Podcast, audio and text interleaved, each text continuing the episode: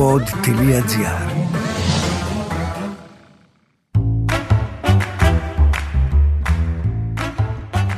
Είμαι η Βίκη Χατζηβασιλείου και ακούς το podcast «Πάμε αλλιώς». Καλώς ήρθατε και πάλι, υπέροχα μου πλάσματα. Σήμερα θα μιλήσουμε για ένα θέμα που είμαι σίγουρη ότι αφορά τους περισσότερους. Το πόσο μας μπλοκάρουν σε σχέση με το βάρος τα συναισθήματά μας. Υπάρχει περίπτωση να συνδέονται; Δηλαδή πολλές φορές τρώμε τα συναισθήματά μας; Μήπως παχαίνουμε σε περίοδους που έχουμε στρες και ένταση; Για όλα αυτά τα θέματα θα μιλήσουμε με τον αγαπημένο μου συνεργάτη, τον Χάρη Παπαδόπουλο, που εκτός από life coach και συγγραφέας, είναι και σύμβουλος διατροφής. Χάρη μου, καλώς ήρθες. Καλώς σας βρήκα. Χαίρομαι πολύ που σε έχουμε και πάλι μαζί μας. Έχεις και εσύ προσωπικό βίωμα σε σχέση με όλο αυτό που περιέγραψα. Ήσουν ένα παιδί που ξαφνικά πήρε 50 κιλά όταν ήταν 18, δηλαδή ήσουν πόσα κιλά τότε, Χάρη; 130 κιλά. Απίστευτο. Και τα απελευθέρωσες μετά από πόσο καιρό; Τα απελευθέρωσα όταν συνειδητοποίησα ότι τρώμε στην κυριολεξία τα συναισθηματικά μας βάρη. Πώς το συνειδητοποίησες αυτό εσύ, τι σε βοήθησε δηλαδή; Βίωμα. Ξεκάθαρο βίωμα. Για πες το μας. Είδα όταν ένιωθα μία ανία, μία ανασφάλεια σαν 18 χρονών για το μέλλον. Γιατί τότε είχα περάσει σε μια σχολή η οποία δεν με ενδιέφερε καθόλου, γεωπονική. Δεν σε φαντάζομαι η αλήθεια, γεωπόνο με τίποτα. με το που πρωτοπήγα στη σχολή, ένιωθα Πρες. ότι δεν ανήκα εκεί. Ένιωθες πίεση. Πίεση. Pressing, αυτό, στρες, ναι. Έντονα. Και ένα 18χρονο παιδί όταν πάει κάπου και νιώθει ότι δεν είναι αυτό το μέλλον του, αν δεν έχει τις τεχνικές της αυτογνωσίας για να το διαχειριστεί, καταφεύγει στο φαγητό. Με συγχωρείς τώρα. Ποιο παιδί σημερινό 18 χρονών έχει τεχνικές αυτογνωσίας που καθόμαστε στο σχολείο και μαθαίνουμε 4.000 ημερομηνίες μαχών και 500 πρωτεύουσες της Ευρώπης και δεν ξέρω εγώ τι άλλο και δεν μαθαίνουμε στα σχολιά μας πώς να πιστέψουμε στον εαυτό μας, πώς να διαχειριστούμε μία αποτυχία, πώς να προχωρήσουμε μετά από μία δυσκολία. Αντί να μαθαίνουμε όλα αυτά, μαθαίνουμε κάτι άχρηστα πράγματα που εγώ, εγώ δεν θυμάμαι τίποτα από τις ημερομηνίες αυτές, ούτε από τις μάχες, παρότι έδωσα πανελλαδικές στην ιστορία και έγραψα και 19, δεν θυμάμαι τίποτα. Μα υπάρχει λόγος που συμβαίνει αυτό. Για πες το να. Καταρχήν, σε κάθε σχολείο χρειαζόταν μία ώρα την ημέρα να γίνεται ένα μάθημα συναισθηματικής διαχείρισης Έτσι. αυτογνωσίας. Όλο το ελληνικό εκπαιδευτικό σύστημα είναι δομημένο με έναν τρόπο να μας κάνει υπαλλήλους. Πραγματικά. Αυτή είναι η μεγάλη αλήθεια. Και όλοι το πιστεύουν και το συντηρούν με αυτόν τον τρόπο. Εδώ η μεγαλύτερη συμβουλή που έχω να δώσω σε όλους που μεγαλώνουν παιδιά είναι να τα αφήσουν να νιώσουν και ελεύθερα, να παίξουν, να ασχοληθούν με τα μαθήματά τους, αλλά με κάποιο όριο. Μία έρευνα που έχει γίνει για πολλά χρόνια στην Αμερική, η οποία έχει βγάλει το εξής συμπέρασμα. Πως τα παιδάκια μέχρι την ηλικία που ξεκινάνε το σχολείο, εκεί δηλαδή γύρω στα 5-6, έχουν πολύ μεγάλη εμπιστοσύνη στον εαυτό τους σε ένα μεγάλο ποσοστό 85%. Αυτή λοιπόν η έρευνα καταλήγει στο εξής. Αυτά τα παιδιά που έχουν εμπιστοσύνη στον εαυτό τους σε αυτό το μεγάλο ποσοστό το 85% όταν φτάσουν εκεί στα 18 έχοντας ήδη περάσει από το εκπαιδευτικό σύστημα πού λέτε ότι πέφτει το ποσοστό τους; Στο 16% από αυτά όλα τα παιδιά που ξεκίνησαν να πιστεύουν στον εαυτό τους και ότι μπορούν να τα καταφέρουν, καταλήγουμε σε ένα 16% μόνο που πιστεύει στον εαυτό του.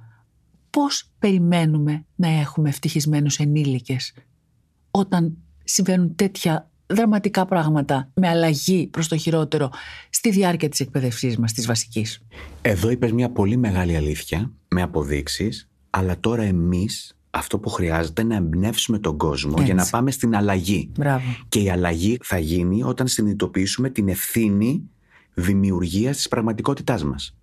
Μην καθόμαστε μόνο βολεμένοι στην άκρη. Έτσι. Οι τεχνικές και η αλλαγή υπάρχει. Άλλωστε υπάρχει και κάτι πάρα πολύ επικίνδυνο, μια παγίδα στο βόλεμα. Γιατί πολλοί άνθρωποι έχουν βολευτεί στη μετριότητα. Και γιατί είναι επικίνδυνη η μετριότητα, γιατί πραγματικά είναι ανεκτή. Είναι ανεκτή η μετριότητα. Και βολεύονται οι άνθρωποι. Και βολεύονται. Ενώ για να κάνεις εξέλιξη και αλλαγή θέλει να ξεβολευτείς χάρη, δεν είναι απλό. Αλλά θέλω να ξαναπάμε λίγο σε αυτό το κομμάτι του πόσο σημαντικό είναι να συνειδητοποιήσουμε ότι πολλές φορές τρώμε τα συναισθήματά μας και παχαίνουμε γι' αυτό. Δεν είναι πολλές φορές. Είναι πάντα. Είναι πάντα. Γιατί τα περιοριστικά, όπως τα λέει ο πολλής κόσμος, αρνητικά συναισθήματα μπορεί να είναι από θυμό, θλίψη, μελαγχολία, Φόβο. φόβο, ανία, οποιαδήποτε ματέωση όπως την έχουμε ερμηνεύσει, με αποτέλεσμα, αν δεν γνωρίζεις τεχνικές διαχείρισης, ο πιο εύκολος τρόπος είναι να ξεσπάσεις σε φαγητό, ανεξέλεγκτο. Ναι, γιατί είναι η εύκολη πρόσβαση στη χαρά. Ναι, και εδώ υπάρχει η εξής παράνοια, θα μου επιτρέψεις, ενώ το φαγητό έχει δημιουργηθεί για να μας τρέφει Μμμ. είτε και απόλαυση, γίνεται ένας τρόπος να καλύψουμε το συναισθηματικό κενό μας. Ναι. Και όταν ξεκινάει αυτό, Δεν έχει πισωγύρισμα. μα δεν πεινάς. Απλά τρως για να απασχολείσαι. Να ναρκώνεις τον περιορισμό μέσα σου. Γιατί δεν εκπαιδευθήκαμε τον περιορισμό να τον παραδεχτούμε, να παραδεχτούμε ότι έχουμε και περιοριστικά συναισθήματα, να τα βγάλουμε στην επιφάνεια, να εκφράσουμε αυτό που νιώθουμε με σαφήνεια, τι μας ενοχλεί, πότε μας ενοχλεί, Και να το λύσουμε. για το να θέμα. γίνει απελευθέρωση. Εσύ λοιπόν τα πήρες τα κιλά, εκεί στα 18 ξεκίνησες να εκτονώνεσαι στο φαγητό και σε ποια ηλικία τα απελευθέρωσες; Κοίτα, εγώ είχα τη μεγάλη τιμή να εκπαιδευθώ στην Αθήνα στο μεγαλύτερο αμερικάνικο οργανισμό απελευθέρωσης βάρους, τον ιστορικό και θρηλυκό τότε Weight Watchers, Μ, Σωστά.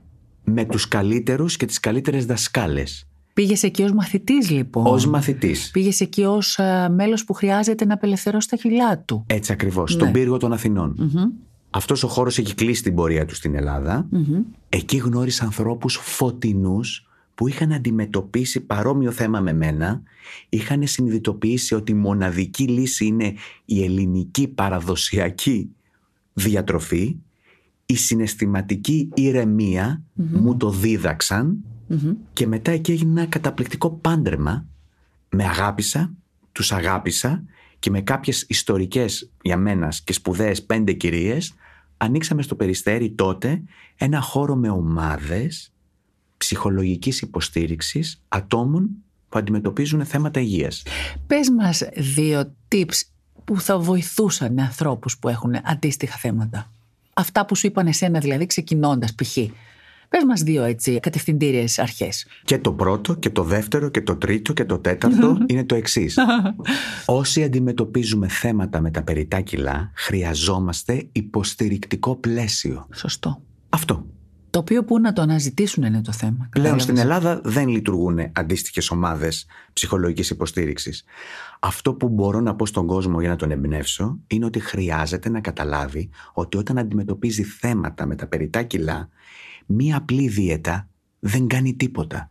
Δίαιτες στο διαδίκτυο ή να πας σε κάποιον ειδικό μπορεί να τις τρώσεις από την ομόνια και να φτάνουν στο σύνταγμα. Έχεις δίκιο. Ωραία. Αλλά Περπατάς επάνω, κάνεις δύο-τρεις μέρες, στερείς σε πράγματα και μετά επιστρέφεις και επιστρέφουν τα κιλά.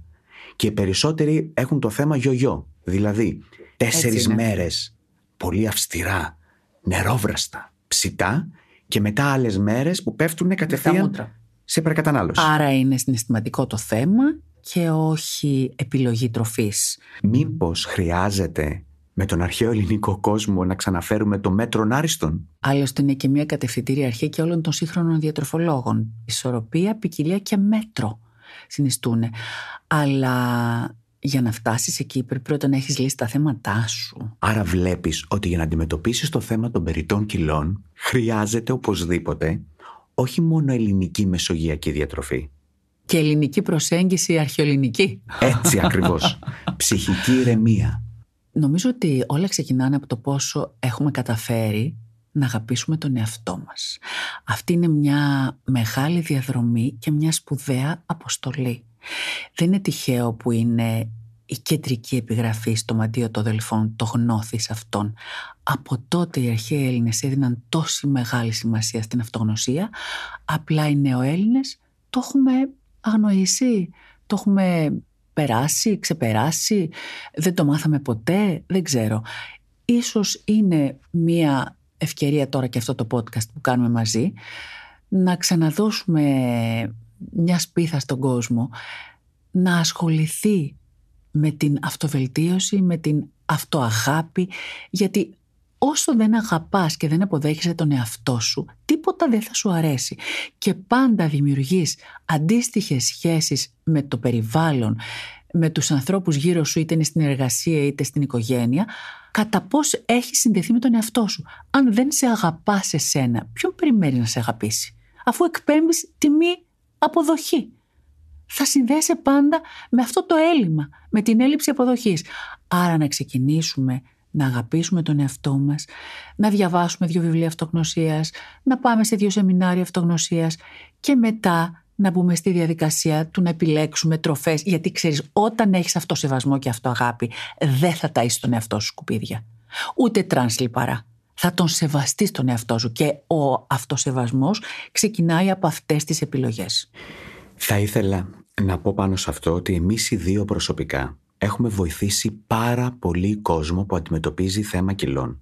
Έχουμε περάσει εκατοντάδες ώρες μαζί και στο τηλέφωνο γιατί γράψαμε το 2018 ένα ιστορικό βιβλίο «Το άλλαξε ζωή και σώμα σε 42 ημέρες».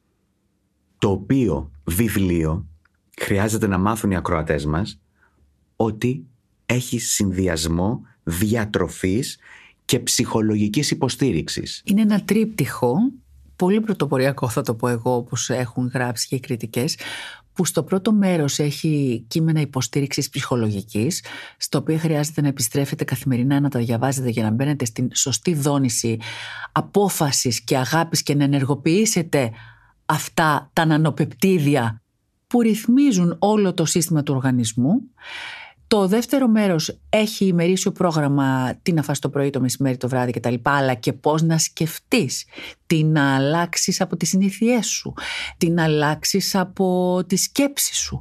Είναι ένα συνολικό πρόγραμμα επαναπρογραμματισμού μέσα έξω και το τρίτο μέρος έχει συνταγές της ελληνικής μεσογειακής διατροφής με αντιφλεγμονώδεις και αντιεξουδοτικές ουσίες. Αυτό πιστεύω ότι είναι και η μεγαλύτερη προσφορά αυτού του βιβλίου. Η ελληνική μεσογειακή διατροφή παρουσιάζεται με λιποδιαλυτικές συνταγές και αντιφλεγμονώδεις ιδιότητες των τροφών. Αυτή είναι η μεγάλη προσφορά μας. Αλλά έχουμε μέσα και τα γλυκάκια μας, να ξέρετε. Έχουμε γράψει γλυκά μακροβιωτικά που δεν έχουν ζάχαρη, δεν έχουν γάλα, δεν έχουν αυγά, δεν έχουν βούτυρο, είναι νοστιμότατα. Ας πούμε έχω βάλει μια μπίτερ μου σοκολάτας που την κάνω εγώ στο σπίτι. Μαγική. Και είναι πραγματικά πάρα πολύ ωραία και ο κόσμος που το κάνει το γλυκό αυτό είναι πολύ ευχαριστημένος. Δεν είναι ότι είναι μόνο ωραία. Βοηθάει και λειτουργεί καλά το έντερο, το οποίο είναι ο δεύτερος εγκέφαλος του ανθρώπινου οργανισμού και στο έντερο γίνονται και τα περισσότερα αυτοάνωσα νοσήματα. Απελευθερωμένα. Απελευθερωμένα και αυτά. Λοιπόν, άρα το να απολέσει κανείς να απελευθερώσει περί τα κιλά είναι μια ολιστική διαδικασία, μια ολιστική προσέγγιση. Δεν είναι απλά κάνω μια δίαιτα. Είναι να πω σε μια διαφορετική ενέργεια, σε μια απόφαση, σε μια υποστήριξη ψυχολογική, ώστε να καταφέρω στο τέλος να τηρήσω και μία διατροφή. Και άλλη μια φορά η αλήθεια λυτρώνει. Η γνώμη μου είναι ότι όλοι χρειαζόμαστε να έχουμε πρόσβαση στην αλήθεια. Χρειάζεται ο κόσμος να συνειδητοποιήσει ότι κάτι μαγικό σε σκεύασμα δεν υπάρχει. Έτσι είναι. Η μαγεία είναι στον εγκέφαλό σου, στο νου σου. Στο υποσυνείδητό σου που θέλει άλλη μια φορά επαναπρογραμματισμό. Λύσεις υπάρχουν. Πρόθεση αλλαγής χρειαζόμαστε όλοι μας. Χάρη μου, σε ευχαριστούμε για άλλη μια φορά πάρα πολύ. Εγώ ευχαριστώ. Στο επόμενο επεισόδιο, οι πέντε πολυτιμότερες τροφές στον πλανήτη.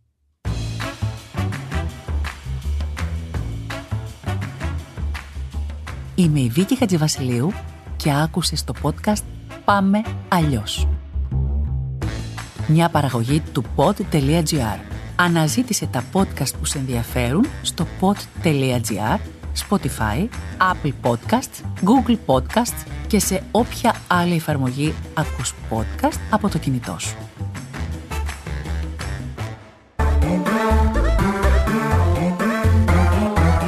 Pod.gr. Το καλό να ακούγεται.